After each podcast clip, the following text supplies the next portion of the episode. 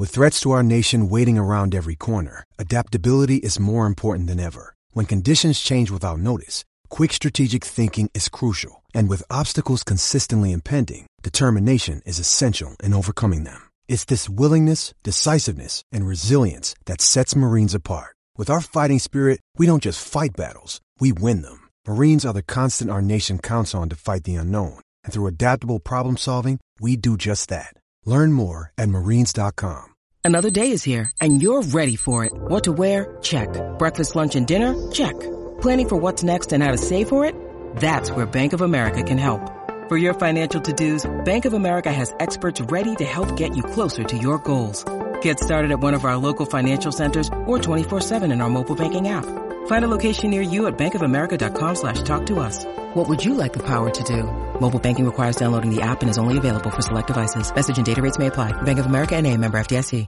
Mary redeemed a $50,000 cash prize playing Chumba Casino this year. I was only playing for fun, so winning this was a dream come true. Chumba Casino is America's number one social casino experience. It's serious fun. With over 80 casino style games to choose from, you too could win life changing amounts of cash. Be like Mary. Log on to ChumbaCasino.com and give them a whirl. That's ChumbaCasino.com. No purchase necessary. Void where prohibited by law. 18 plus. Terms and conditions apply. See website for details. The voice in the preceding commercial was not the actual voice of a winner. It's wintertime. When temperatures go down, the likelihood goes up that your furnace and other appliances go down with them. So don't risk a costly replacement. Stay comfortable with coverage on the appliances you depend on most with the Service Guard Appliance Repair Program from Black Hills Energy. It's peace of mind in a plan. Visit blackhillsenergy.com slash sign up to learn more. To play fantasy.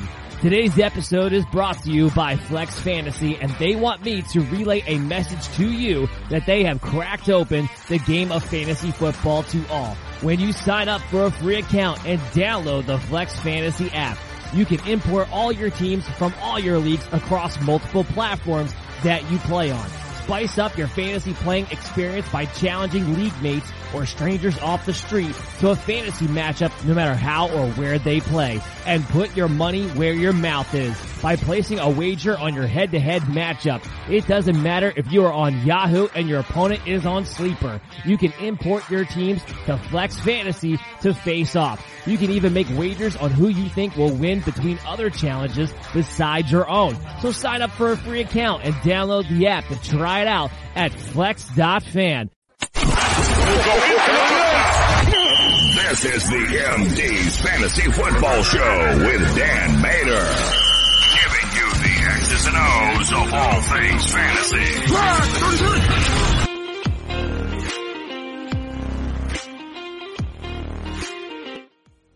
Welcome into the show, MD Nation. We're back with a Sunday Funday recap here on the MD's Fantasy Football Show. Thanks for tuning in live on our YouTube channel. Make sure you subscribe to catch all of our content as it becomes available to you. You can also check us out on bellyup.tv. If you missed an episode, that's okay. Just download the Foxy Network app on your LG, Samsung, Roku, or Amazon Fire TV devices and look for the Belly Up Sports TV category. Or just stay up to date with the show when you're on the go and download us on your favorite podcast app as we're widely available to you. Please give us a five star review as it greatly helps us out. As always, I'm your host, Dan Mater. Before we get to today's show, which of course is the Sunday Funday recap, which means we're going to recap the Thursday night football action and all the action from the Sunday afternoon games. The one thing I'd be remiss if I did not kick off the show with is is this. I love football. I have dedicated a lot of my time to covering football, analyzing football, giving you guys the best fantasy football advice that I possibly can because I absolutely love the game and I want to share with others my enjoyment. But I'd be kidding myself if I did not acknowledge the fact it's been bad football for six weeks now. Look, sometimes we get it where it's a month, not everybody practices or plays hard in the preseason. We get that. We understand that, especially in today's day and age. But it's been bad. And you thought after September, like, okay, things start to get better, normally speaking. Offensive lines start to get chemistry. They start to block a little bit better. Teams are starting to get used to hitting a little bit more. We see better physicality, better fundamentals.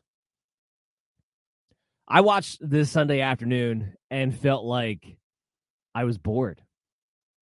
Me, who loves football, who gets on this microphone five times a week, Monday through Friday at 10 p.m. Eastern.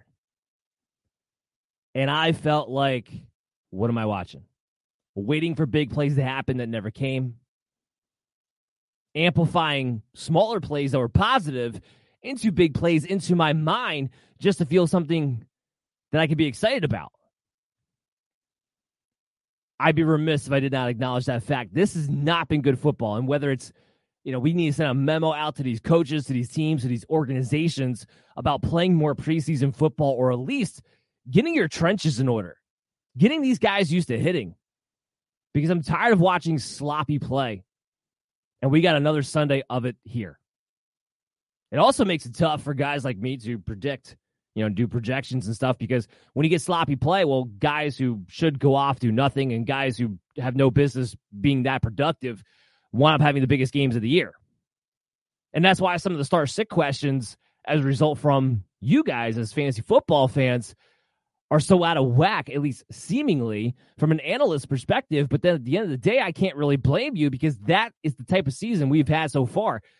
Usually after six weeks, it corrects itself. I did not feel like it corrected itself this Sunday.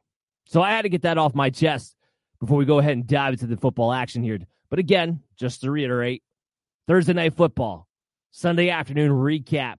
And as we always do, we want to talk about our thumpers and bummers of those matchups so far. So let's kick it off with our quarterback thumpers of the week. Quarterback thumpers. This is Sparta! All right our number three quarterback thumper of the week. What a rebound this was for this guy, Matt Ryan. 389 yards and three touchdowns. After a 12 to 9 performance that we all bashed against the Denver Broncos on a Thursday night game, comes back and drops in week six 389 yards and three touchdowns against the Jacksonville Jaguars. Nobody started Matt Ryan, so this is a thumper position that helps no one. At least it gives you some solace if you have a, a Michael Pittman, if you have some of these other guys, Alec Pierce, that maybe like, okay, well, I'm not doomed fantasy wise because Matt Ryan's so terrible. It'll depend on the matchup, but and it was volume here. He had 58 pass attempts. But we had to give credit where credit is due. And while nobody played him except for maybe a DFS tournament league, Matt Ryan came through with a big, big performance. Let's talk about a number two thumper, though, of the week in the quarterback position, and that was Josh Allen. Did not disappoint. 329 yards, three touchdowns, tax on 32 yards rushing. What's amazing about that is he had a game against Kansas City where he only put up 24 points, the Buffalo Bills did, and yet he still had that big of a game. It just shows you how much Josh Allen is needed for this offense to do anything and why he's tremendous. And then Joe Burrow. Had a feeling about Joe Burrow. I, I ranked him inside the top 10, but I wasn't overly high on him because, well, especially early in the week, we weren't sure if Tee Higgins was going to play. Saints defense, we weren't sure who was going to play on that side of the ball, but you had a feeling that if Burrow could have a big game, he'd want to have it going home to Louisiana, to New Orleans, to the Superdome, and he showed up for sure. 300 yards, three passing touchdowns even tacks on a rushing touchdown too. That was great. it was great to watch. Joe Burrow really comes through in a big way, and he'll be on his way into top eight for the rest of the season, frankly, because quarterback play has been atrocious. Speaking of abysmal quarterback play, quarterback bummers. Lord have mercy. Aaron Rodgers we're going to get more into Green Bay a little bit later on because there's something broken within that team right now. And we'll talk about what I think it is. But for Aaron Rodgers, look, he wasn't a guy who was drafted high. He was drafted double digit rounds. I think most people understood that without Davante Adams, the, the upside just wasn't necessarily there. 246 yards and a touchdown against the New York Jets, though, in a game in which Rodgers was supposed to bounce back after a poor performance against the New York Giants something he typically does, by the way. and still really could not find his groove at all. Rodgers is down in Russell Wilson territory where they're no different than the other QB 11s through 16, 17, maybe even 18, where you're just streaming options who have different levels of upside depending upon the matchup and are not must starts. And if you're in a one quarterback league and a 12 man league and you're not a must start, you're not a must own. Now, I'm not saying we should definitely drop Aaron Rodgers, depends on your league, but the fact is we have to have that conversation. What about Matthew Stafford? This is a prime opportunity for the Rams offense to get right. Steve Wilks is now the head coach of the Carolina Panthers. They fired Matt Rhule. All eyes on the Rams, the fiasco going on with Cam Akers behind the scenes. This team dying to look like anything resembling the Super Bowl champions of a year ago. And Matt Stafford needing a bounce back game. I still didn't have him as somebody you should play. And I, I specifically said, do not play Matthew Stafford if you have any other option to be able to pivot to as he came into my QB 15 on a bye week at that. But he still was not good. Still could not get going. 253 yards, one touchdown, one reception. Matthew Stafford should not be owned. And if you do have him, prepare to be flushed. Do yourself the favor and get rid of him. Our number one bummer, though, has to be Carson Wentz. Not only does he not score, he doesn't even throw. Doesn't throw for 100 yards in this game. 99. 99 yards against the Chicago Bears. Look, I said before, I was like, look, Carson Wentz with the weapons that he has, if it's a plus matchup, I think you can stream him. And he's going to wind up being a quarterback zero for me in tomorrow night's show when we have the Heroes and Zeros segment at 10 p.m. Eastern for the primetime recap and the waiver saviors heading into week seven. Yeah, we're already at week seven. It's flying by.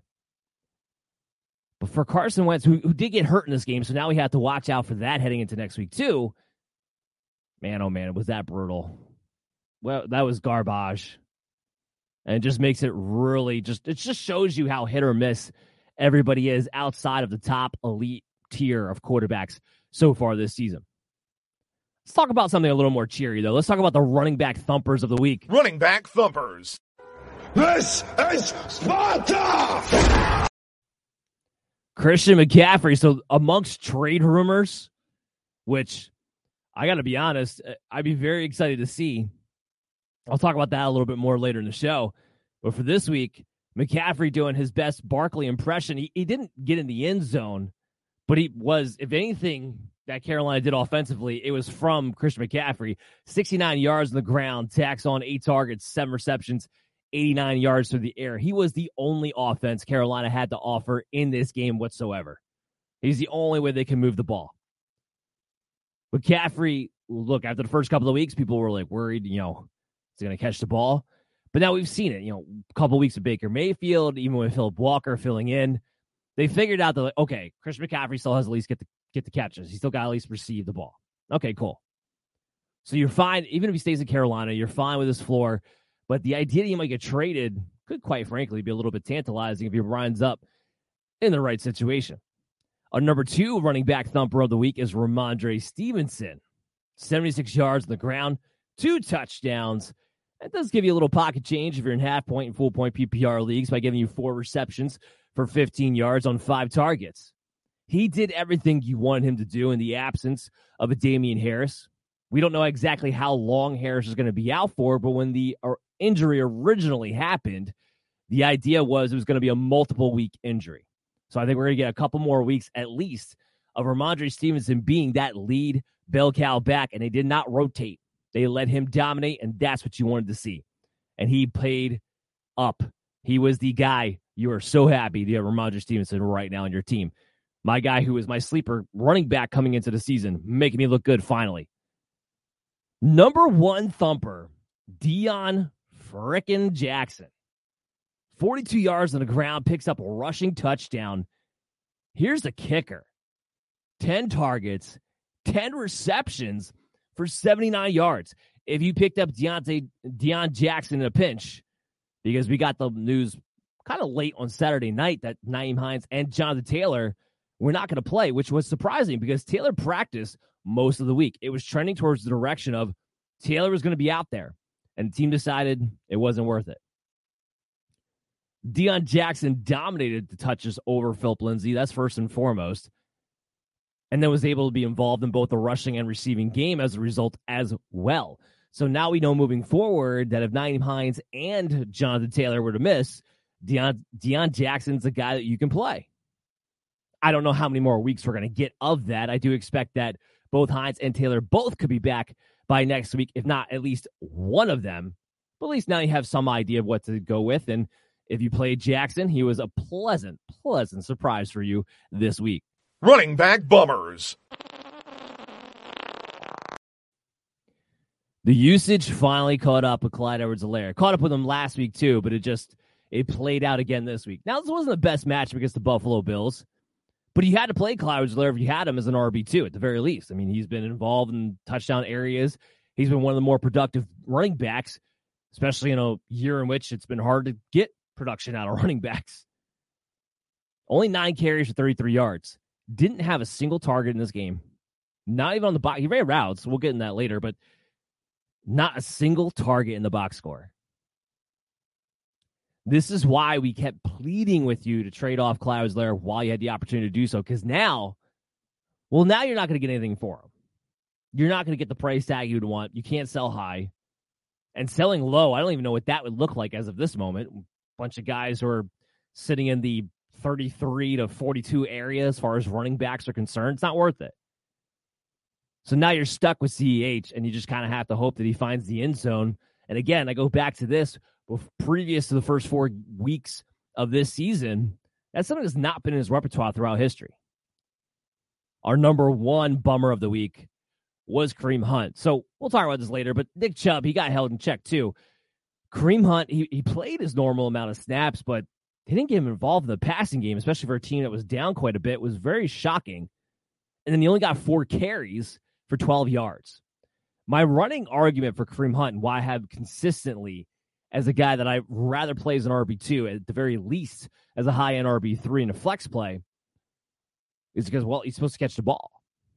that, that's what he's supposed to do. He's supposed to catch the ball and get involved. When Nick Chubb doesn't have a good game, that's what's because Kareem Hunt has a decent game. And he gets you on average 12 to 15 touches, which is really all you're looking for, especially at an RB2. But when you only get four touches, it can get really, really ugly really, really fast. And this is not something I expect to continue. And again, we'll talk about why later. But yeah, if you played Kareem Hunt thinking this is a decent match against the Patriots and you're just looking for a solid floor RB2 or flex play, it did not pan out for you. Wide receiver thumpers. This is Sparta! Our number three, and he was really the number two receiver as far as the Thursday night and Sunday afternoon games go with scoring. But I made my number three, and I'll get into why later. But still, nonetheless, big time thumper. Stefon Diggs, 13 targets, 10 catches, 148 yards, and a touchdown. He is the Cooper Kupp of the Buffalo Bills offense. Josh Allen trusts him in any given situation, and he gets his work before everybody else does. Everybody else can eat, but not before Stefon Diggs gets to eat. And he's been lighting it up all season long. He was my number three receiver coming into the year. I had him only behind Cooper Kupp and Justin Jefferson for this reason, because what I expected out of the Buffalo Bills offense. And it doesn't sound like a bold take, but considering he was a guy that was consistently in ECR behind Ja'Marr Chase, behind Davante Adams. Feel pretty good about my call here. And Diggs has been just uber great, uber consistent. What about Tyreek Hill? this is why Tyreek Hill is my number two thumper. Didn't have as big of a day because he didn't get the touchdown that Stefon Diggs got.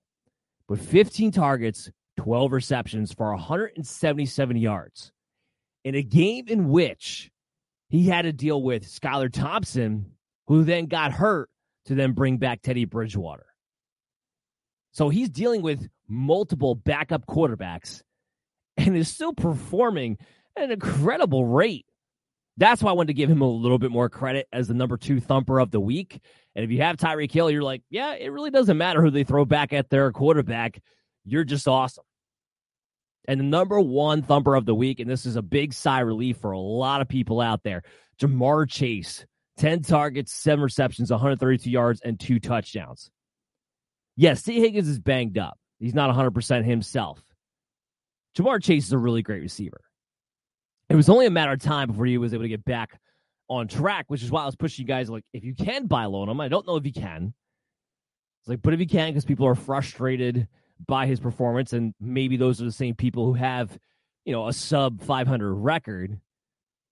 You test out the waters to see if what you can pull off. Well, that ship sailed, and Ja'Marr Chase is here to reestablish himself as an elite receiver with a huge performance. And you're happy to see him get back on track. Even when Higgins is healthy, I still think Ja'Marr Chase will be okay. And they've made a point the last couple of weeks to say we need to get the ball in his hands. So if they're going to double and triple club for him down the field and the big play is not necessarily going to be there, well, then we'll run more bubble screens. We'll get him in situations where he can make runs after the catch. There's a focus here. And that's why Ja'Marr Chase is not going anywhere. Wide receiver bummers. Yeah. So Tyler Lockett, who's been uh, very consistent over the past few weeks. We did have a little bit of a scare on Thursday when he got listed with a hamstring injury, but then he practiced in full on Friday and he was active. He was never in question for this game, so we throw it out the water. I'm I'm not chalking this up to maybe Tyler Lockett was not 100% himself. Because when we get to this game later, we'll see that the passing attack in general for Seattle didn't do a whole hell of a lot. But you expect him more of a guy who's been really consistent over three weeks. We know Tyler Lock can give you dud games, but this is a brutal one against Arizona. Five targets, two receptions, 17 yards. You'll have better games than this. The Seattle Seahawks have proven that to this point, but it was a tough matchup here if you got that kind of performance out of him. Devin Duvernay is my number two bummer. So uh, this is I'm not changing my stance here. When Rashod Bateman's out, I still believe Devin Duvernay is a very nice high upside wide receiver three play because he does become the number one receiver. He becomes number one shot, if nothing else, for the big play. It's just, you know, if the Ravens' offense is not going to open up that big play, well, eh, there's not much you can do. And that's what happened here in this game. He only had five targets, walks away with one reception for 14 yards. But the entire Ravens offense, with the exception of Kenyan Drake, was pretty disappointing. We'll talk more about that later, too. But I'm not changing my stance on what Devin Duvernay is. He's mm-hmm. viable if Rashod Bateman is out. But this is what you're getting. You know he's a boomer bust play. And that's why I keep harping on that point. He's a wide receiver three who could dud you or stud you. Our number one bummer, though, this is more concerning. Not just because of the performance you got from this week, but for moving forward. So Curtis Samuel has seemingly come back down to earth over the past few weeks.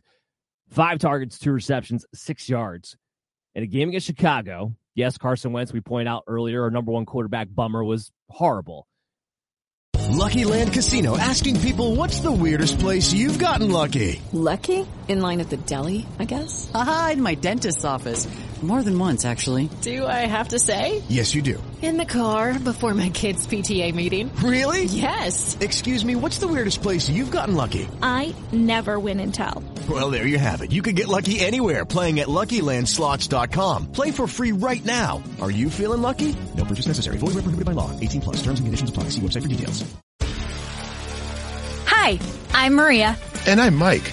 And we're Team, Team ready. ready. Black Hills Energy knows your home is where your heart is, so they want you to be ready. It's all about keeping you safe, prepared, and making your home as energy efficient as possible. Everything from how to weatherize your home to how to stay safe during extreme weather. Be ready for anything. Go to blackhillsenergy.com slash team ready. But against the Bears, a game in which they were trailing for some of it, and it was just very low scoring. Wentz is banged up. You think that you want to get the ball out of his hands a little bit more quickly. And Curtis Samuels only got five targets. This is a guy that we've been ranking and playing as a wide receiver too for the most part this season due to his role within this offense and how volume based it was. And now we're going to have to question can you really play him? We have to question if we can really play anybody on this commander's team with any kind of confidence whatsoever? The answer might be no. So he was a big time bummer, which could have implications moving forward. Tight end thumpers. This is Sparta! Our number three and our number two tight end thumpers are no different than they are any given week, other than they're number two and number three, and not number one and number two. Travis Kelce, 10 targets, eight receptions, 108 yards. It was a tough matchup on paper against the Buffalo Bills. So I was kind of curious to see would they be able to take him away? The answer is no. Nobody can really truly take Travis Kelce away. You can limit him in yards, sure, but you can't take away him from him in the red zone. If you take away him from the red zone, you can't take away from him in between the 20s. Doesn't get in the end zone this week like he did last week four times. Still get you over 100 yards with a great performance. Just can't be stopped. The same can be said for Mark Andrews. Ravens have a terrible offensive day, and yet Mark Andrews still has 11 targets, seven receptions, 106 yards, and a touchdown. These are the two biggest positional advantages you can possibly have anywhere in your fantasy football lineups right now. But the number one thumper, Mike Gesicki. I had moved him up in my ranks a little bit on Sunday morning when we got word that Durham Smythe was going to be out for the week. And I was like, okay, if he's going to be out, then they have no choice but to play Mike Gesicki in situations where they'd have Durham Smythe out there, which is basically to block. But him getting out in the field more does open up the door for more opportunities. And seven targets, six catches, 69 yards, and two touchdowns. No, before you even ask me the question, I am not going to go back and pick up Mike Gesicki and start him next week. He probably will not be a top 14 tight end for me. If Durham Smythe's going to miss again, then we'll revisit the conversation later on in the week. But he's not going to be a guy I'm going after my waiver wire. I don't want to spend fab. I don't want to spend a priority on him. But it is interesting to note that if he has to play and he has the opportunity to do so, this was a game in which Teddy Bridgewater was the quarterback. Maybe that opens up doors. In that circumstance, maybe that's the one time that if you're looking for streaming tight ends, you're like, okay, in this situation, you can be in the conversation. That's what we keep in mind moving forward. Tight end bummers. I only had two tight end bummers this week. Uh, I couldn't really put three in. There wasn't many tight ends that people in general in 12 man leagues were definitively playing. But two guys here that I think a lot of people were trying to play. So Hayden Hurst, my number two bummer of the week, three catches, three receptions, 21 yards. He was out there. He ran the same amount of routes. But it just goes to show you that, okay, if Tee Higgins is going to be active and actually utilizing the game, and those, as we saw last week, can be two very different things. He just has a, he does have a low floor that comes with his risk. So that's something to kind of keep in mind. I think he's somebody who consistently stays inside my top 18 tight ends, but he does have some risk from that standpoint. The other guy, though, is Taysom Hill. 39 yards rushing. That's it. This is what we talked about with Taysom Hill last week. I understood want to play him for upside. And I did say, I was like, look, as long as Andy Dalton's the starting quarterback, there's reason to play him for upside because they don't have a problem when Dalton's starting to pull him out and run Taysom Hill packages randomly here and there, but especially in the red zone.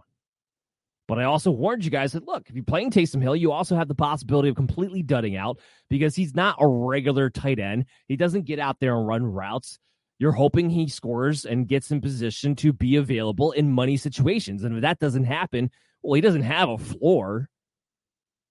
So that's what you're riding with. But because he's a tight end, I understand why you're a little bit more willing to take the chance. Because unless you have an upper echelon top eight guy, well, the tight ends you're playing probably don't have much of a floor anyway, and definitely don't have the same ceiling. But this was the issue. Taysom Hill, our number one thumper last week, but then our number one bummer in week six. And this is just a good barometer of what he is. Just take that in consideration moving forward.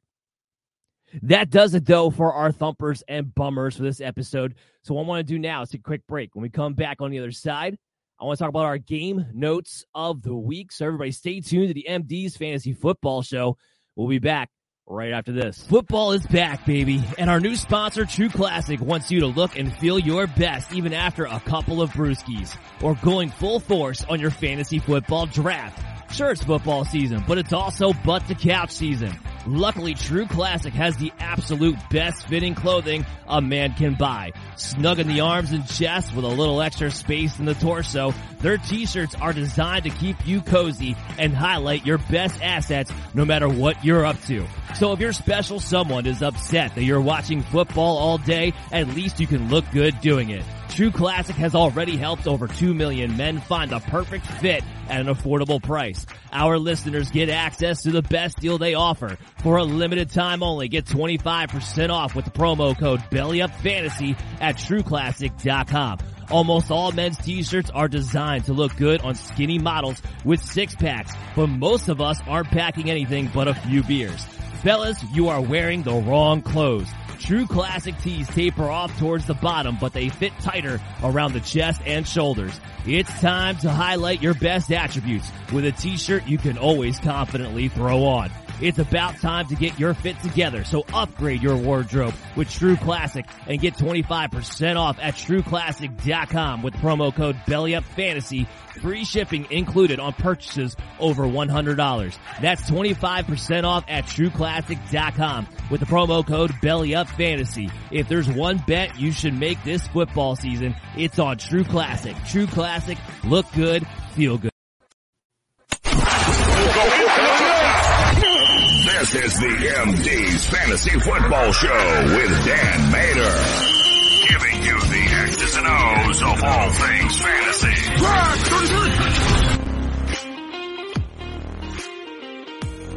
Welcome back in to the MD's Fantasy Football Show. Thanks for tuning in live on our YouTube channel. Please subscribe if you haven't done so already so you can catch all of our content as becomes available. You can also check us out live on BellyUp.tv. If you missed an episode, that's okay. Just download us on the Fox D Network app on your LG, Samsung, Roku, or Amazon Fire TV devices and look for the Belly Up Sports TV category. Or just download us on your favorite podcast app and stay up to date on the go. And give us a five star review to help us out. As always, I'm your host, Dan Mater. We're back with the Sunday Fun Day recap, baby. Talk about the Thursday night football and the Sunday afternoon action. We just went through all of our thumpers and bummers of the week, and now it's time for our notes of the game. I know, I know, I know. What do we know? What do we know coming out of this action? What we do know is that there's seemingly a curse on Thursday night football. That's that's what we do know. That was brutal. De- the Denver Colts 12-9, only to be followed up by Chicago and Washington 12 to 7. Arizona Cardinals and the New Orleans Saints are the Thursday night game this upcoming week. Two more quality opponents. Hopefully that game will be better. But honestly, when you watch Arizona and you watch the Saints offensively, I am a little bit worried it might turn out to be a same situation. that might not be outside the realm of possibility, but fingers crossed it's not that bad. There are some notes of those commanders and of those bears that we do have to take out of that game and potentially take with us moving forward too. So Brian Robinson comes in and leads the way. He has his first action in week five, short week Thursday, and they just fed him the ball. He got 17 carries, and he actually gets in the end zone. So he has six yards and a touchdown. He doesn't give you anything on in, in the passing game. We knew that pretty much moving forward that that wasn't going to happen. Antonio Gibson still gets a little bit of a mixture of both, and McKissic though so this is what's interesting to me. If Gibson's going to get a mixture of both and Brian Robinson is going to lead the way on the ground, it almost seemed like McKissic was splitting with Antonio Gibson through the air, which means all those weeks of McKissic being an emergency PPR flex play could go out the window.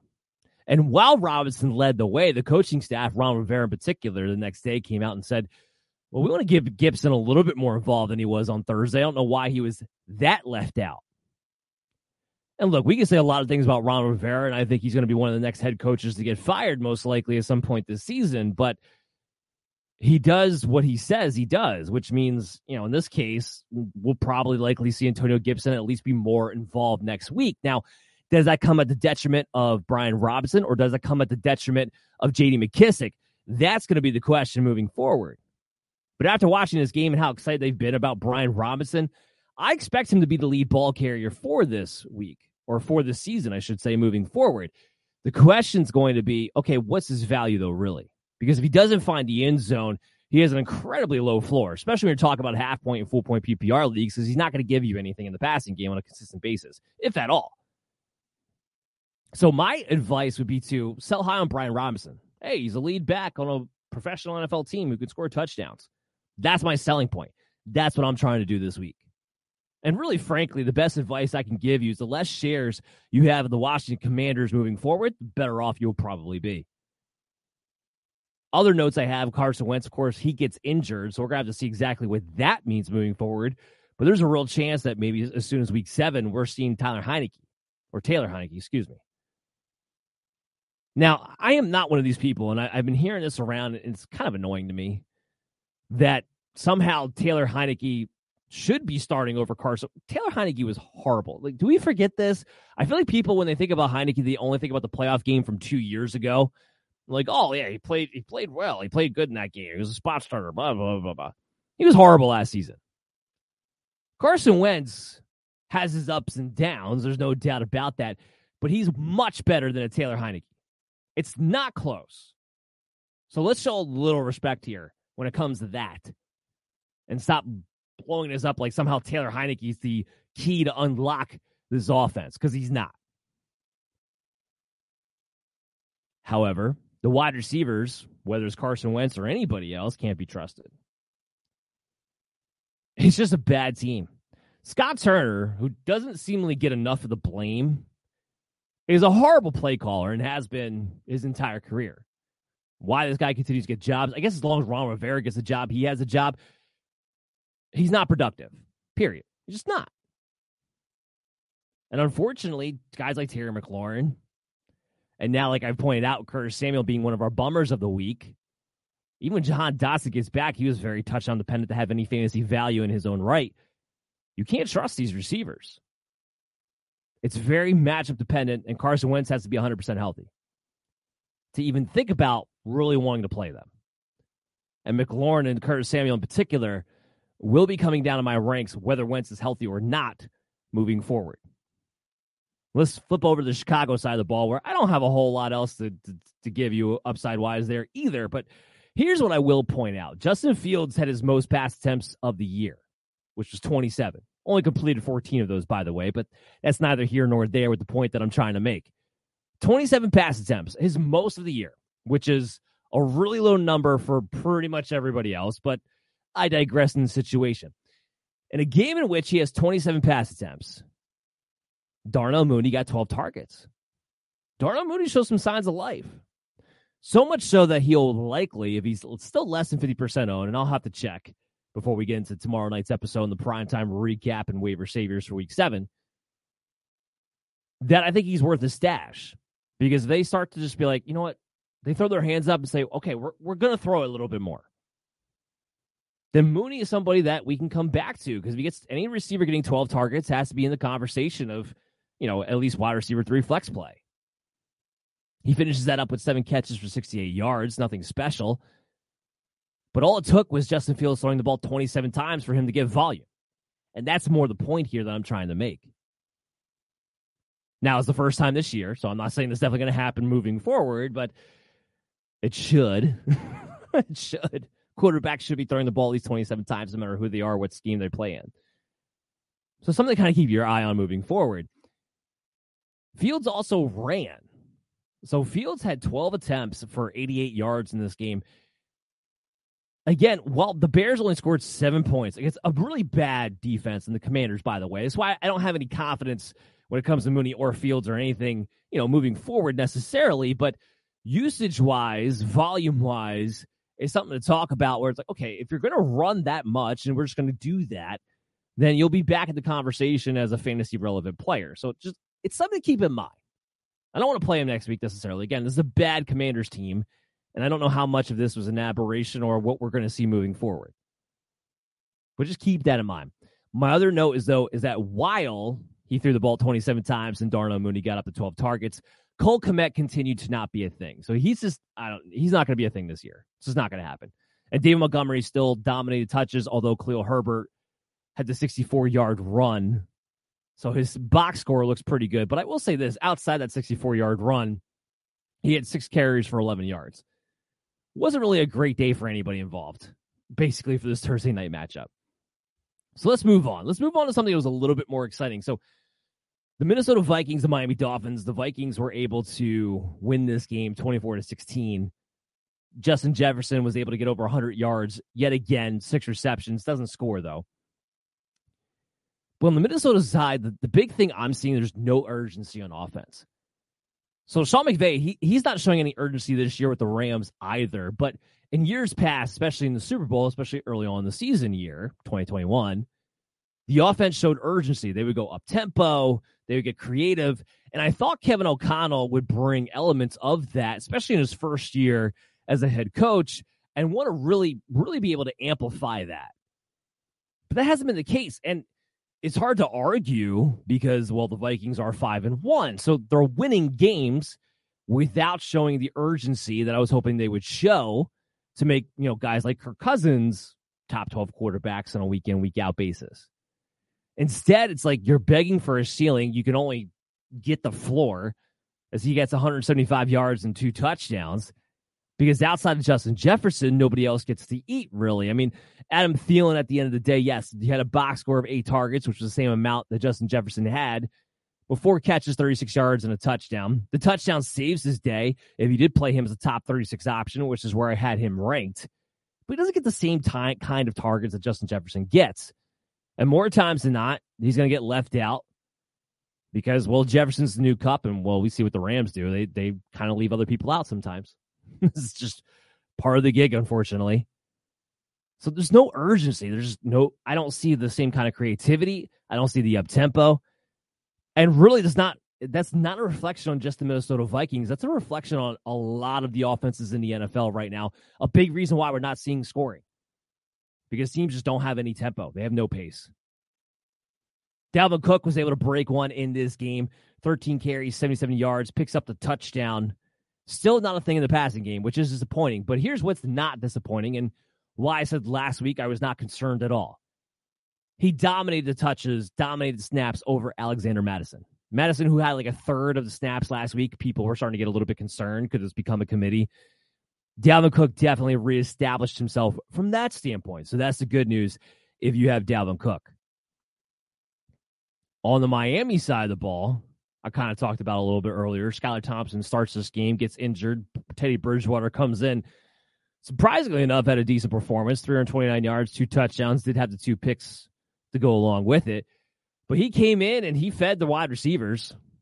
Tyreek Hill, one of our big thumpers of the week. But let's not forget about Jaylen Waddle. He had 10 targets, six receptions, 129 yards. Yeah, I know in the game he had the bad fumble, but when it comes to guys like Waddle and wide receivers, that typically is not something that follows them around too often the point is this: like, it doesn't matter who the quarterback is. It could be it could be Teddy Bridgewater, it could be Skylar Thompson, and looks like next week they might have Tua Tagovailoa finally back, which would be great for everybody involved.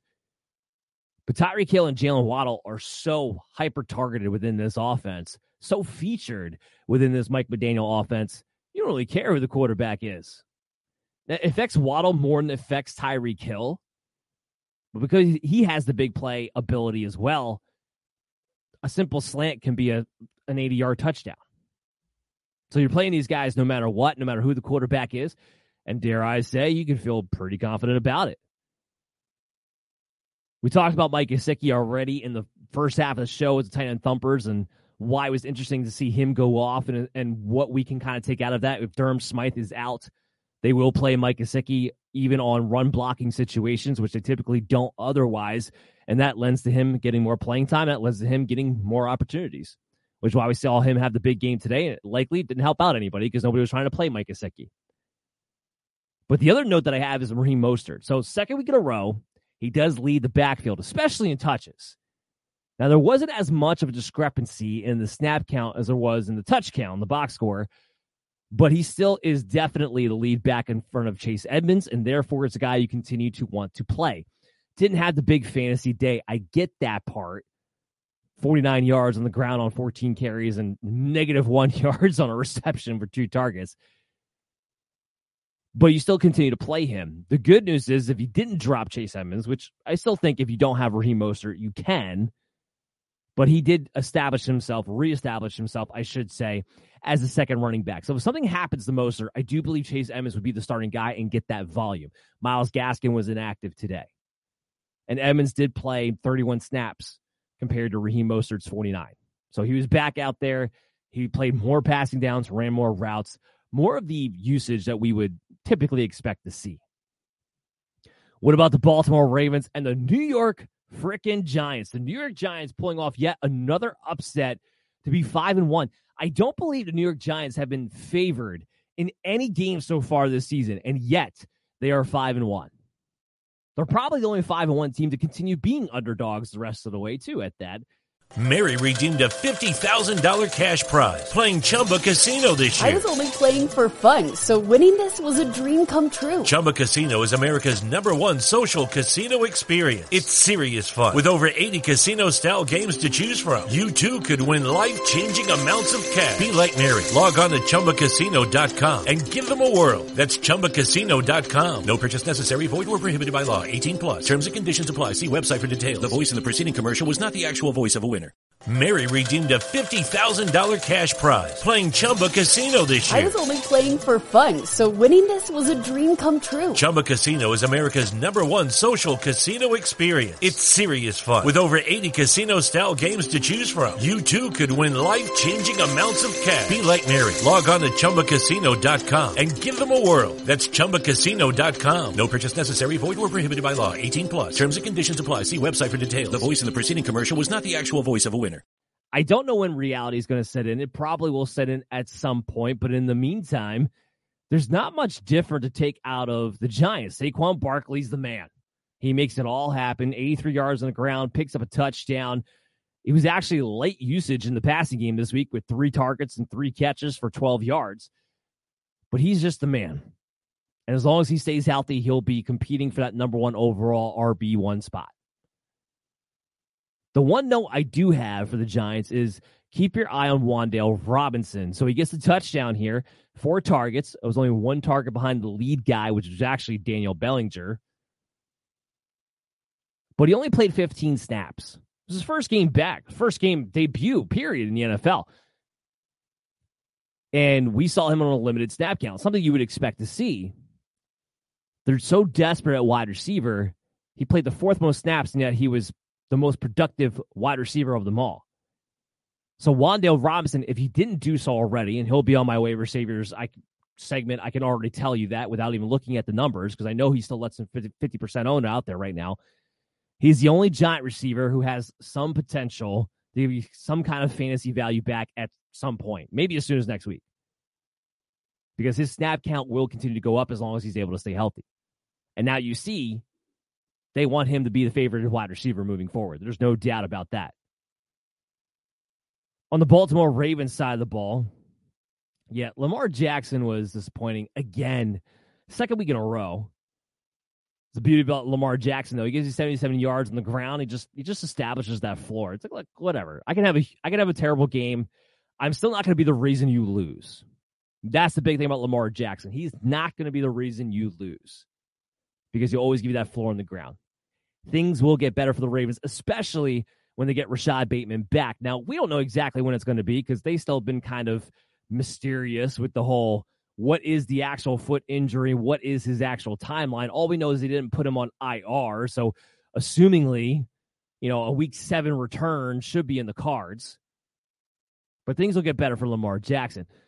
For J.K. Dobbins, though, we got to watch this. So his knee tightens up barely plays at all in the second half as a result. And that's why we saw Kenyan Drake come in. And Kenyan Drake looking like he drank from the fountain of youth for this one week at least, getting 10 carries for 119 yards and a touchdown. Before you start adding him to your waiver wires, keep in mind Gus the Bus will be back sooner rather than later. So, if anything, the J.K. Dobbins news to me is more of an indication that you need to be going after Gus Edwards if he's still available, because when he's back, he very well will be the lead back. We've already seen Kenyan Drake, like, yes, he had a good performance here, but we've seen him have this opportunity earlier in the season and produce absolutely nothing. Basically, my advice is this avoid the Ravens' backfield unless Dobbins or Gus Bus is healthy. Otherwise, forget it because you have no idea what kind of production you're going to get. And of course, Mark Andrews, he's a rock star. And not just a rock star, but a rock star even when Lamar struggles. Two weeks in a row, Lamar struggled. And Mark Andrews still comes out and produces at a high rate. That is just the beauty. It's just the beauty of Mark Andrews. So let's move on to our next matchup because there's not really not much else to take out of this game. The New York Jets and the Green Bay Packers. So New York Jets are four and two. New York, the Giants are five and one. The Jets are four and two. You could not have given me. I don't care what odds you would have given me. There's no way you could have had me bet on the Jets and the Giants being two of the better teams record wise the first six weeks in the NFL. No chance. It's absolutely incredible. I'll tell you what else is incredible. Zach Wilson throwing the ball for 18 times against the Green Bay Packers, and the Jets still dominating this game. That that was also incredible. Now that's most because Breece Hall, he's an RB one moving forward, man. 20 carries, 116 yards, gets a rushing touchdown. Wasn't even as involved in the passing game as we typically see him be. Two targets, two catches, five yards. Didn't have to be. Again, Zach Wilson only threw the ball 18 times, so nobody was really that involved in the passing game. He's just here to stay. And Michael Carter is the backup. So Breece Hall, oddly enough, while the Jets are performing well, is the only player that I have any confidence playing in fantasy right now. Because as we get into my next note about the Jets, the wide receivers, game script dependent strictly. I don't want to drop Garrett Wilson. He's got great, tremendous upside. Corey Davis is playing the most out of all the wide receivers, period.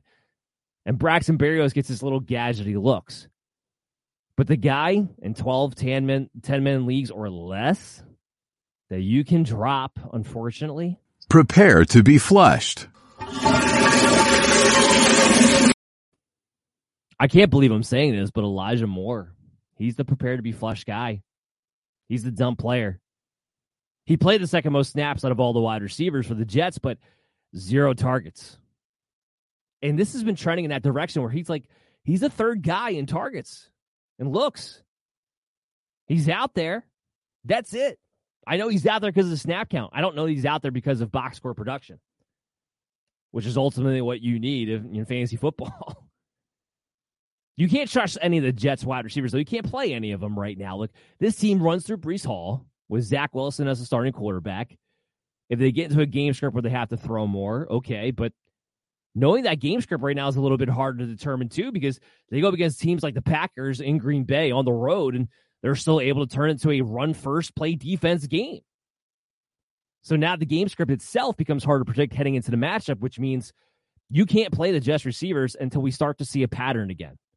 And right now that pattern is non existent. So hold Garrett Wilson. Corey Davis is a speculative ad, but ultimately, I don't actually want to start any Jets receiver, and you don't have to own Elijah Moore in redraft leagues that are with 12 or less people in it. What about the Packers side of the ball? So this this this we had to get into. The Packers right now, especially over the last two weeks, have no identity. I don't know what happened. They started off the season with an identity. Look, we all knew it. They don't have a ton of weapons. Aaron Jones, AJ Dillon, the running game has to be their identity. And because you have Aaron Rodgers, you can work off the running game and make enough plays with your defense to win games and still win them pretty well. You're still a pretty good team. But then all of a sudden against the Giants last week and then this week again against the Jets, we saw them try to turn things over to Aaron Rodgers like this has been the last two seasons. It's not. The offense does not work as efficiently right now because of the wide receivers and lack of talent there is with Aaron Rodgers being the lead of the offense because the passing game can't be there. It has to go through the running game first. And when you look at this box score and you see AJ Dillon have 10 carries, you Aaron Jones have nine, especially Aaron Jones. You're trailing the majority of this game. Aaron Jones is one of your biggest playmakers, period. I like I love AJ Dillon, but he's he's the guy that grinds you down as the game wears on if you have a lead. He's not the guy to hit the big play and get your offense back on track. That's Aaron Jones. So for him to have nine carries in this game, that, that's atrocious. That's on Matt LaFleur. That that's that should not happen.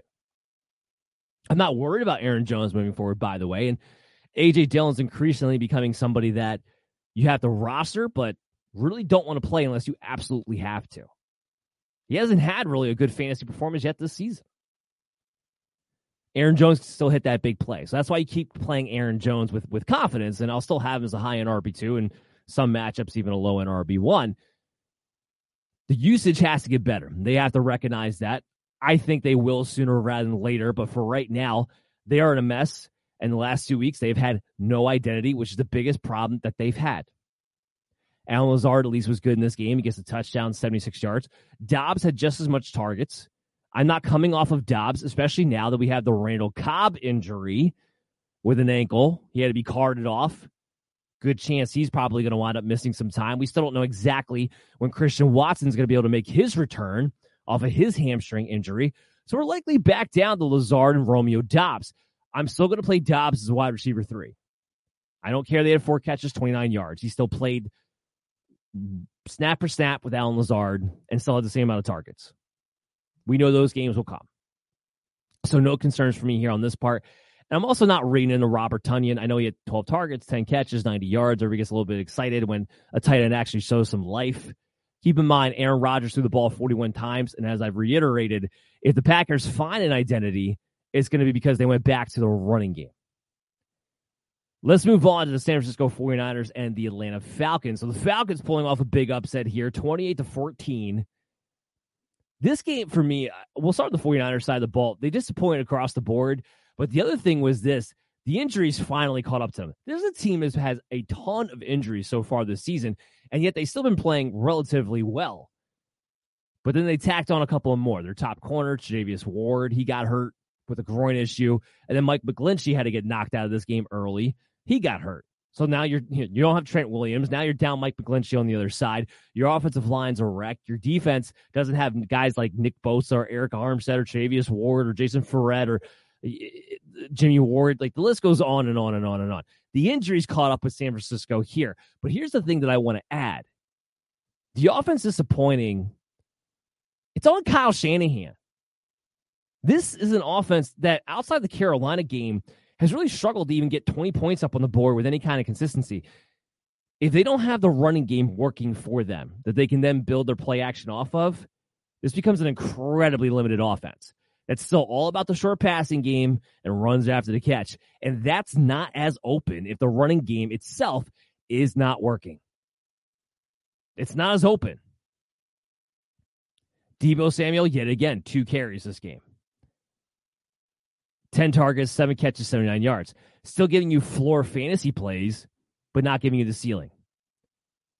They got to figure out the way to get the offense back on track. And we talked about the Minnesota Vikings earlier, not showing urgency. This is another team. I'm watching in the fourth quarter. They're down two touchdowns. They have a drive. It starts on the one on the one yard line. So okay, okay. I get it first. It's more about okay, let's not do anything that puts us in an even worse situation. Okay, cool.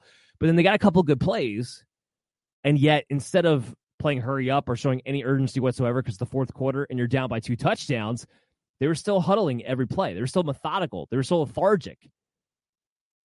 I don't know what it is. Again, it's a reflection on the entire NFL, not just one team in particular. But it's killing watching football, and it's also killing fantasy football too. Aiyuk goes off, and Kittle gets involved. So that's the silver lining here with San Francisco. Look, as far as Aiyuk going off, though, eight catches, 83 yards, two touchdowns on 11 targets. It's not something that we can come to expect, obviously. I mean, and I'm, and I'm not just talking about the big performance here with the two touchdowns. I'm just talking about the 11 targets and his overall, like, hugely significant involvement within the offense. We saw games like last week where he has three catches for 39 yards, and that had actually been more of his trend up until this point than this kind of game had been. I don't think you can trust anything on the 49ers offense other than Deebo Samuel and the running game. Even George Kittle's hit or miss, but because he's so good and the Titans are so putrid, you play him every single week and you just you deal with whatever it is that you get. And you're glad that this week at least eight catches, 83 yards, you got back on track. But Jimmy Garoppolo throwing the ball 41 times is not what the San Francisco 49ers typically want to do. That's not going to be a, a norm for them, especially when their defense gets back and healthy. So there's only so much you can take out of this game other than Jeff Wilson was disappointing. Not worried about Jeff Wilson. Tyrion Davis Price came back. He played one snap. Tevin Coleman came back down to earth with his four carries three yards. He wasn't effective either. As long as Elijah Mitchell is out, Jeff Wilson will be in my starting lineup, but I'm not coming off of that. On the Atlanta side of the ball, The headline, of course, is Kyle Pitts finally got into the end zone on U.S. soil, and for the first time this year. So if you played Kyle Pitts because you had no choice to, you were happy you got the touchdown. But there's a caveat, and I want to point this out. Three catches, 19 yards. Sound like a familiar stat line because that's what he had the first two weeks of the season when everybody was driving themselves crazy. The touchdown, of course, covers that up, but I don't want to lose sight on the fact that he still had three targets, three catches for 19 yards, which easily could not could have led to him not scoring a touchdown. So for me, the needle on Kyle Pitts is not necessarily moving up after this game. It's not. It's not like the involvement has you all thrilled. And this game could have been further from the predicted game script as it would turn out to be. Mariota threw the ball 14 times. The Falcons were leading this game from halftime on against a 49ers team. That, that's not something you'd expect in this situation. Not at all. So, my advice, honestly, is to sell high on Kyle Pitts. What does that look like? I'd sell him straight up for a Dallas Goedert, for Zach Ertz, for even maybe even a TJ Hockenson. I don't think there's much of an upside to this Atlanta offense. Sorry, I don't. And that brings me to Drake London, which is my next point here. London mediocre again. This is a few weeks in a row now. If he can't get you eight to 10 targets and just the head and shoulders leading pass catcher, unfortunately left with more floors than not. Now, he'll never be lower than a wide receiver three for me. He's never going to be outside my top 36, but the days of him being a bona fide top 24 wide receiver two, well, those might be a little bit more matchup dependent moving forward. Because now we're seeing guys like Zaccheaus get more involved on a weekly basis, and that's just leading to limiting the upside. So London's still likely going to be my lineup one way or another, but I don't have as high of expectations after what we've seen the past couple of weeks. And then the other category I just have a quick note on is Caleb Huntley and Tyler Allgeier split, and it's worth noting because they led this game. They got to play their their game script, and Caleb Huntley had 16 carries to Tyler Allgeier's 15, both less than four yards carry. Neither one was efficient. Both these guys are probably going to disappear once Damien Williams and Cordarrelle Patterson are back and healthy. That's the important note to have here. And even while they're here, dominating the way, they just don't have much upside. This game could not have gone more their way. And yes, it's a tough match against San Francisco. I get it. But in a game that could not have gone more their way, they still split. So there's not a lead here for one over the other. There's not a lead on a limited offense to begin with. I don't know how much you want to play either one of these guys moving forward. Let's talk about Tampa Bay and the Pittsburgh Steelers. The Bucs can't get right. That's my that's my big notes. The offense completely disappoints. You watch the you everybody. I mean, you watch the Buffalo Bills last week completely just dismantle this Pittsburgh Steeler team, and they're even just as, if not more, banged up heading into this game against the Tampa Bay Buccaneers. I mean, even guys like Minkah Fitzpatrick weren't out there on the field. Tampa Bay, or where Tom Brady's thrown the ball 52 times the two weeks previous to this one, looking like they're trying to get an opportunity to get back on track as an offense, just in general, just to establish themselves as an elite offense again in this league. He threw the ball 40 times. That's that's more than enough volume, but 243 yards and a touchdown. The Achilles heel is Tampa Bay's offensive line. Everyone saw Brady going off in that offensive line. I'm sure there'll be plenty of memes about it throughout the week. But the point is this without TJ Watt, the Pittsburgh Steelers were able to get a pass rush on you with pretty much nobody left and enough so to disrupt this offense of Tampa Bay that only scored 18 points against one of the worst defenses in the NFL right now. It's super concerning because now you, you can't feel comfortable against anybody you play against. I still believe that you can play Tom Brady as a top 10 quarterback more weeks than not, and the volume's there. I'll take 52, 52, and 40 as his last three weeks as pass attempts with those weapons. I'll take my chances. I'm not going to come off of that, but – the offensive line just does pose some problems. In that, though, Chris Godwin, talk about receivers, 12 targets, led the way, six catches, 95 yards. He's now had two weeks in a row where he's gotten peppered. The volume's there. He's got a safe floor. We haven't seen the big game out of him, but the safe floor is, of course, there. And while Mike Evans disappoints, we're playing Mike Evans. The guy, though, who's been uber consistent no matter what, Leonard Fournette. And if you have been worried about Rachaad White, and even though you shouldn't be, and I've said the last two weeks you shouldn't be, but this game even more so, Leonard Fournette, 21 carries, Rachaad White's four. And then he tacks on six targets to White's four and was much more efficient. Six catches, 38 yards, and a touchdown. Leonard Fournette just continuing to be the RB1. It's not flashy, it's not pretty, but just continues to be the RB1 that you need him to be. On the Steelers side of the ball, Kenny Pickett, he gets hurt. Concussion. Yeah, that was rough. I get it. And now, you know, what we've seen is that Chris Olave is the prime example right now. Chris Olave practiced last week, practiced in full on Friday, was reportedly ahead in the stages, should have played. And all of a sudden, Saturday night, we get the information that, well, Chris Olave is likely not to play because of concussion right now with the new rules going on in the NFL, we have to assume that any player who gets knocked out of a game with a concussion injury is going to miss the following week. That's what we have to assume. Unfortunately, that's the reality we're living in. So Kenny Pickett goes down with a concussion. Likely, we're going to see Mr. Trubisky next week. That would be the betting favorite. Which brings us back to the wide receivers. So Chase Claypool actually had a nice game in this one. But all that did to me was prove the point of we don't care about Claypool. George Pickens goes back down to being irrelevant if if Trubisky's the quarterback, and Diontae Johnson will get targets but produce very little, if anything at all. He had seven targets for five catches, 28 yards, no touchdowns. There's just not much of a ceiling with the Steelers' offense. Najee Harris, if you had to continue to play him, you were rewarded with a receiving touchdown in this game, but continues to get three yards carry on 14 of them for 42 yards. just, it doesn't get better for the Steelers moving forward. They got one of the toughest schedules. If you have Najee Harris, I don't know if this game qualifies as a sell high opportunity, but he got in the end zone, and I probably would try to at least test the waters if that's at all a possibility because I'd want to get out of that as much as I could. I want to get out of the Steelers in general even with Kenny Pickett there, I do have some interest in George Pickens, and I do think Diontae Johnson could reestablish a floor at some point. But I have no hope for Najee Harris turning this thing around. It just doesn't get involved in the passing attack enough, no matter who the quarterback is. And there's still an overall limit in the ceiling to any of these guys whatsoever.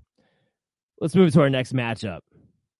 We got the Cincinnati Bengals, the New Orleans Saints. I talked about Joe Burrow already. He's one of our quarterback thumpers of the week going back home in New Orleans and lighting it up.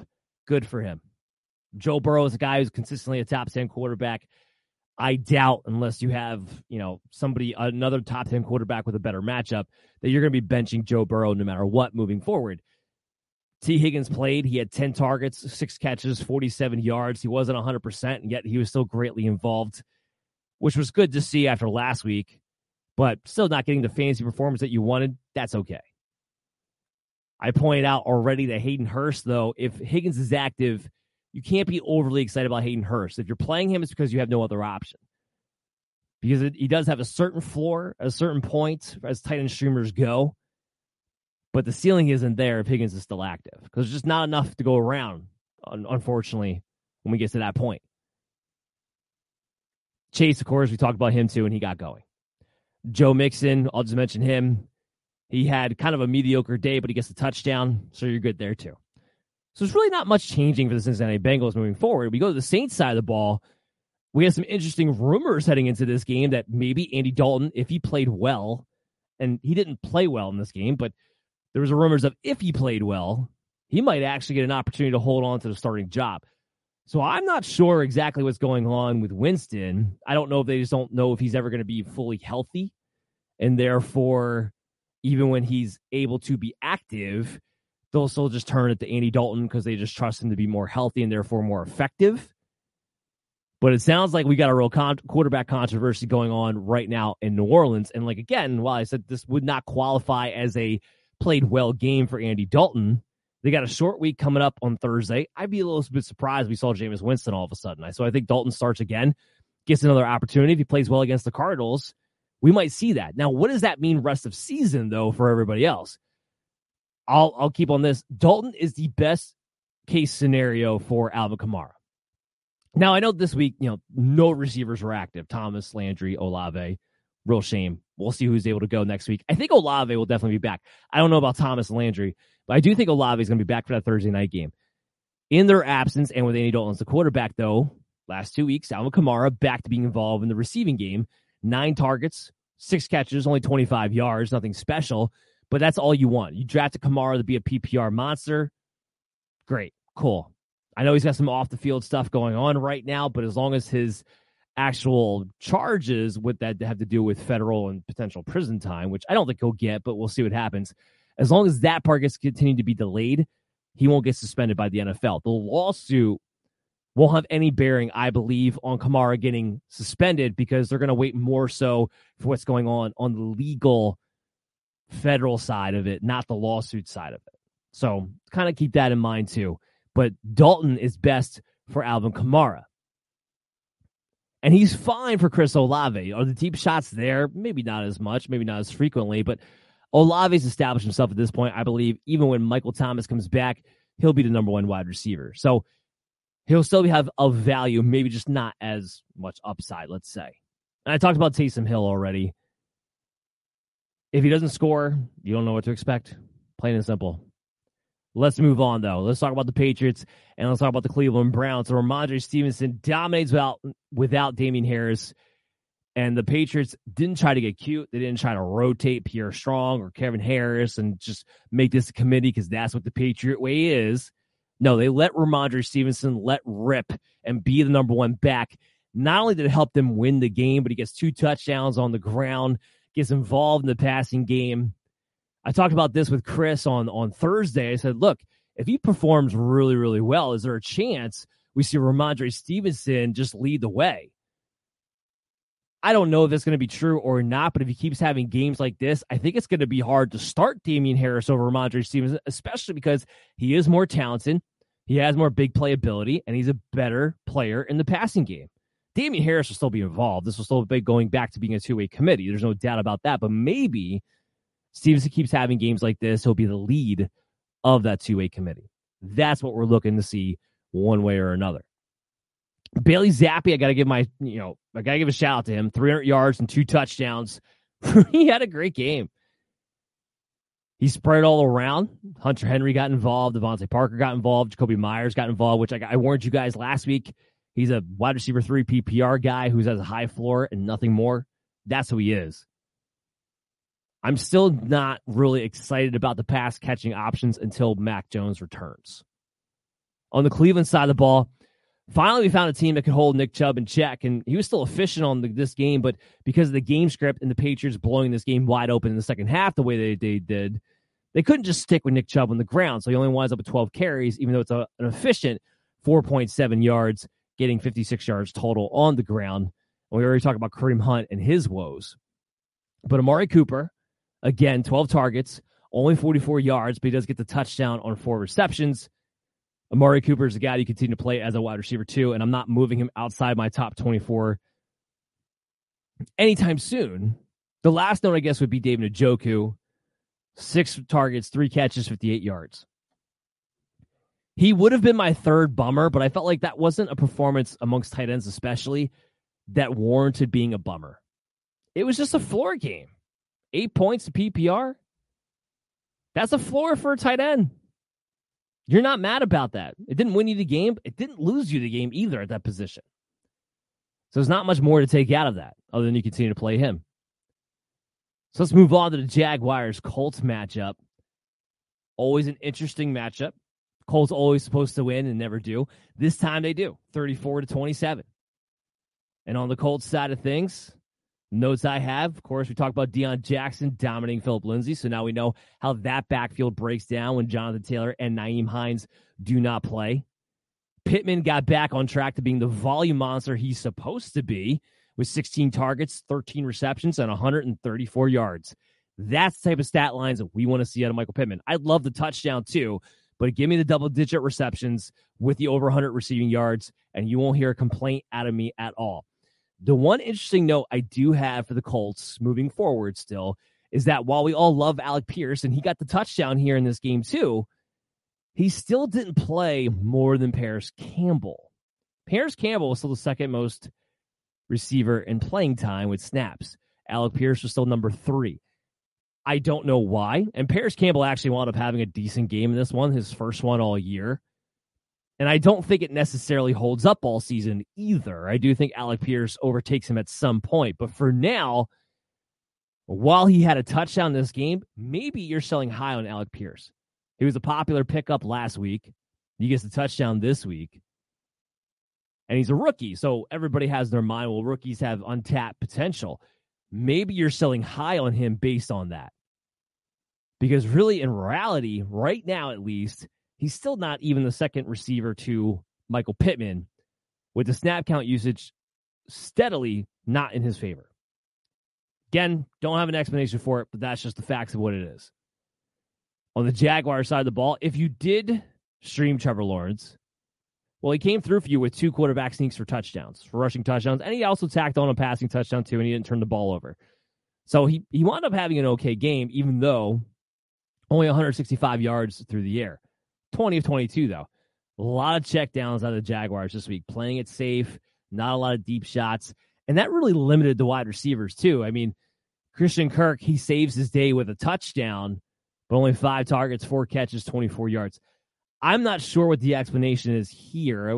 Ultimately, they had a solid game, I guess you could say, because they put up 27 points and they took this game down to the wire and took a comeback by the Colts to win. But if they're not going to take shots, now I'll get less excited about Christian Kirk. I wasn't less excited about him last week. I was like, all right, look, sometimes these things just happen. And I still think Christian Kirk is definitely a wide receiver too and belongs in your lineups and will still be the guy they need to feature in this team. But if he's going to have the deep ball taken off the table and they're going to play this dink and dunk style moving forward, well, then then now I have some concern because now if he doesn't score to save his day like he did today, now we're talking about consistent low floors as being a real potential. And this is three weeks in a row now where really it, it wasn't pretty out of Christian Kirk.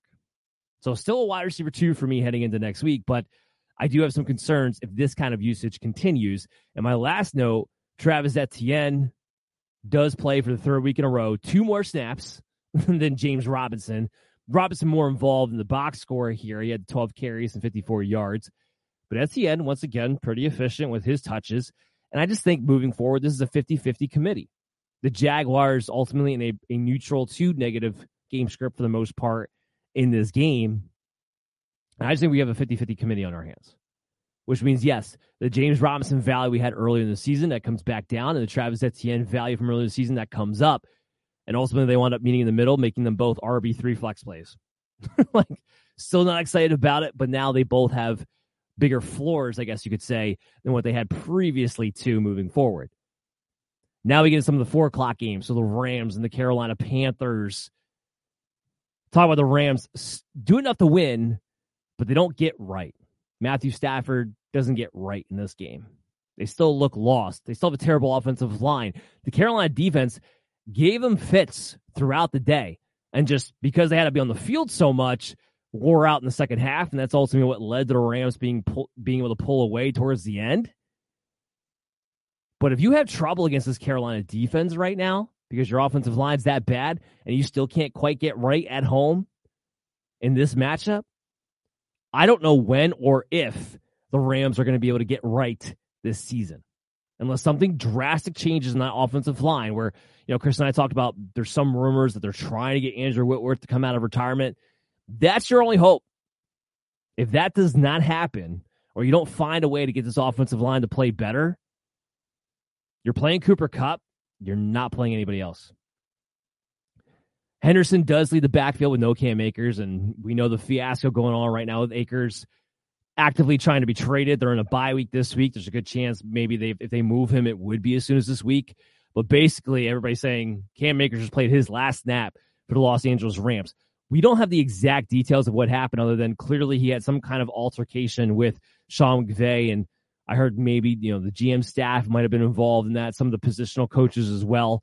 Whether it was a problem he had with the game plan or not, whatever the case may have been, Cam Akers did something to piss off the front office and the coaching staff of the Rams so bad that they're like, you will never play for us again, and we will get rid of you, trade or cut or whatever the case may be. So people are asking me, like, well, I just dropped Cam Akers, right? I'm not saying you can't, depending upon your situation. But I would say this for a guy who is reportedly going to be on the move in the imminent future. Cam Akers is still somebody who has talent. This offensive line's really bad. I don't pin a lot of the inefficiencies that he's had on this offensive line. Just look at this game against the Carolina Panthers. Darrell Henderson came in. We've had less questions about him. He he's not coming off an Achilles injury where we don't know what his explosiveness actually is, and he still only had 3.6 yards to carry in this game. So clearly, it's an offensive line issue, not necessarily a running back issue. So if Cam Akers winds up in a situation that's intriguing and better than what he is with the Rams right now, we could be talking about Cam Akers having fantasy value. So I wouldn't drop him just yet. I'd like to know exactly where he winds up first before making a decision on him one way or another moving forward.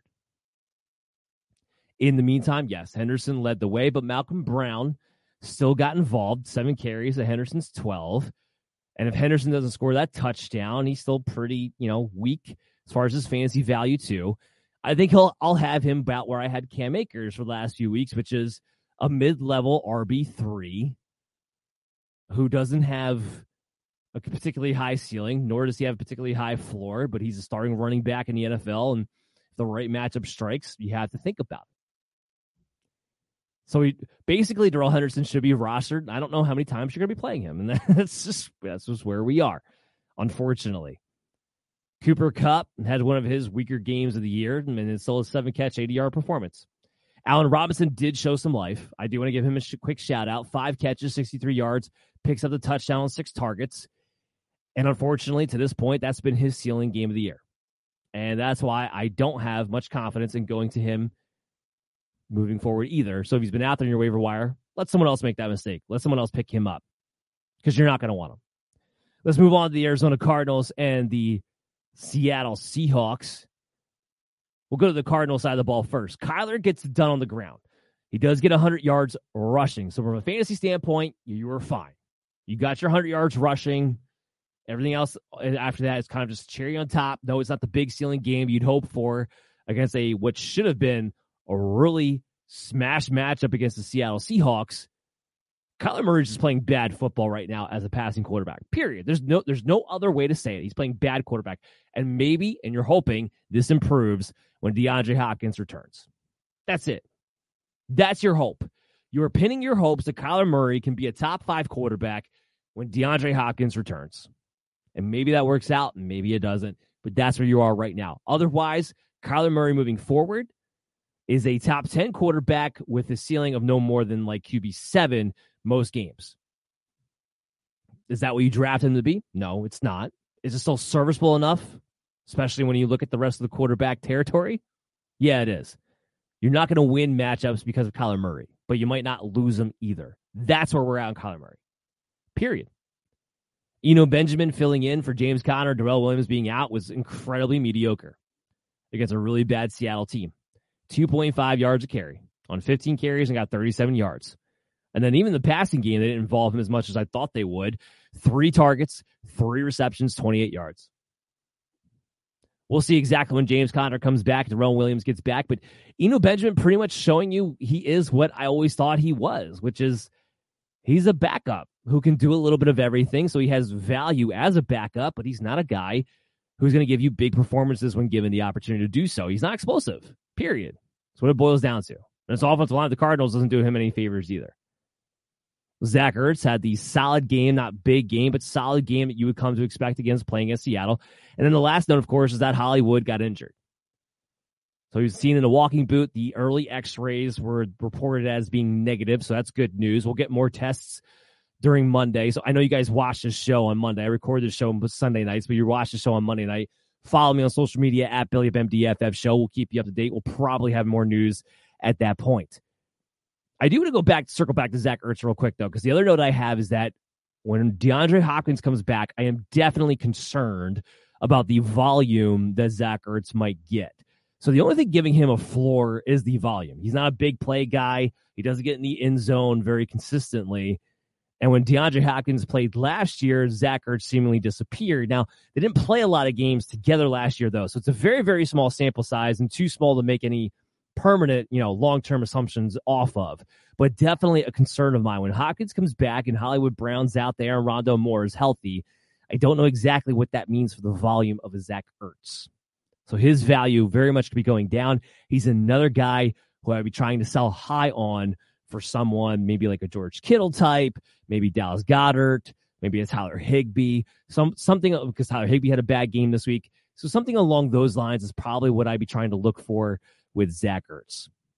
On the Seattle side of the ball, Kenneth Walker, that was the big news leading into the game. He's going to be the number one back lean forward. And he was great. 21 carries, 97 yards, picks up a touchdown, and even had more targets than DeeJay Dallas. He had three. DeeJay Dallas, guess what? He had zero. He had zero. And Kenneth Walker had two catches for 13 yards. He's the number one back. He's a lead back. He looks like the real deal. You got a guy who's a high end RB2 and might even have low end RB1 potential the rest of the season. He's everything you basically wanted him to be. The passing attack for the Seattle Seahawks was held in check in this game. Geno Smith, 20 of 31, only 197 yards, didn't turn it over, but didn't get a touchdown either. Tacked on 48 yards on the ground. So if you were streaming him, at least he gave you something from that standpoint. But you didn't get performances out of DK Metcalf. You didn't get performances out of Tyler Lockett, who was one of our wide receiver bummers. I think better days are still ahead for these guys. The big thing I take out of this moving forward is that when you play against the Arizona Cardinals, you might have to start limiting some of your expectations because since their secondary has gotten healthier, they have been able to limit some pretty good passing attacks, some especially perimeter wide receivers up until this point. In our last but not least game, the Buffalo Bills, the Kansas City Chiefs. We talked about Josh Allen going off. We talked about Stefon Diggs going off. Devin Singletary finally making me look good. 17 carries, 85 yards, four catches, 22 yards on five targets. No, he doesn't score here, but he does get over 100 yards from scrimmage and continues to dominate the backfield. Devin Singletary is an RB2 moving forward. And then the other thing is that Gabe Davis continues his six target streak. It's no less, no more, but he gets a touchdown on 74 yards. And that's part of the charm of Gabe Davis is that, look, he's not going to be a volume monster like a Stefon Diggs is. It's not his game. It's not his role in this offense. But what he is, is the guy who hits the big play and gets touchdowns and gets you the fantasy points that you're looking for. So high efficiency continues to be for him. And as long as he's healthy, you got to keep playing him in your lineups with that kind of upside. On the Chiefs side of things, oh, and one more thing for the Buffalo Bills. Sorry. Dawson Knox, he gets a touchdown here. Still only had three targets and three catches. Dawson Knox will still be probably outside my top 18 tight ends more weeks than not. I'm not buying into him. On the Kansas City side, look, Schuster had a big game. Five catches, 113 yards, a touchdown, five targets. What was super shocking about this game is how good he was after the catch. Something you don't typically see Schuster be. Made a really big, his one touchdown was a really big play. He made another big play later on this game where tacklers seemingly just bounced off of him and just didn't they look like they were going for the ball for the strip instead of actually making the tackle, something that drives me crazy with corners. And when you do that, you can get burned sometimes, and that's what happened. The only thing that kind of made me bummed about this is that Schuster's value, it doesn't increase because of a game like this, because we know this is more of an aberration than the norm. But what it did do was delay the emergence of Sky Moore yet again. And that's that's that was more my problem than anything else. I'm still holding. If I can stash Sky Moore, I'm still trying to do so. But Schuster having a big game here against Buffalo just does kind of delay what could have been, unfortunately. Uh, anything else to Kansas City side? We talked about CEH, his minimal usage, and what happens when he's not uber efficient on his minimal usage, especially in a tough match against the Buffalo Bills. And then I guess on the last note would be, you know, Patrick Mahomes, Travis Kelce. I don't care who they're playing against. This is probably one of the worst matchups they could have had on paper heading into the week and they still performed at a big rate. So you love them and you're not concerned about that at all. That does it for the show. I hope you guys all enjoyed it. We'll be back tomorrow night with the primetime recap and the heroes and zeros and the waiver saviors heading into week seven. So make sure you guys tune in at 10 p.m. Eastern. Subscribe to our YouTube channel so that way you catch all of our content as it becomes available to you. You can also check us out on the on demand app of Foxy Network and look at the Belly Up Sports TV category on your Roku, LG, Samsung, or Amazon Fire TV devices. Please download us on your favorite podcast app and stay up to date with the show while you're on the go and give us a five star review because that really, really helps us out. As always, I'm your host, Dan Mater, and I will see you guys tomorrow night. Mary redeemed a $50,000 cash prize playing Chumba Casino this year. I was only playing for fun, so winning this was a dream come true. Chumba Casino is America's number one social casino experience. It's serious fun. With over 80 casino style games to choose from, you too could win life changing amounts of cash. Be like Mary. Log on to chumbacasino.com and give them a whirl. That's chumbacasino.com. No purchase necessary. Void where prohibited by law. 18 plus. Terms and conditions apply. See website for details. The voice in the preceding commercial was not the actual voice of a winner.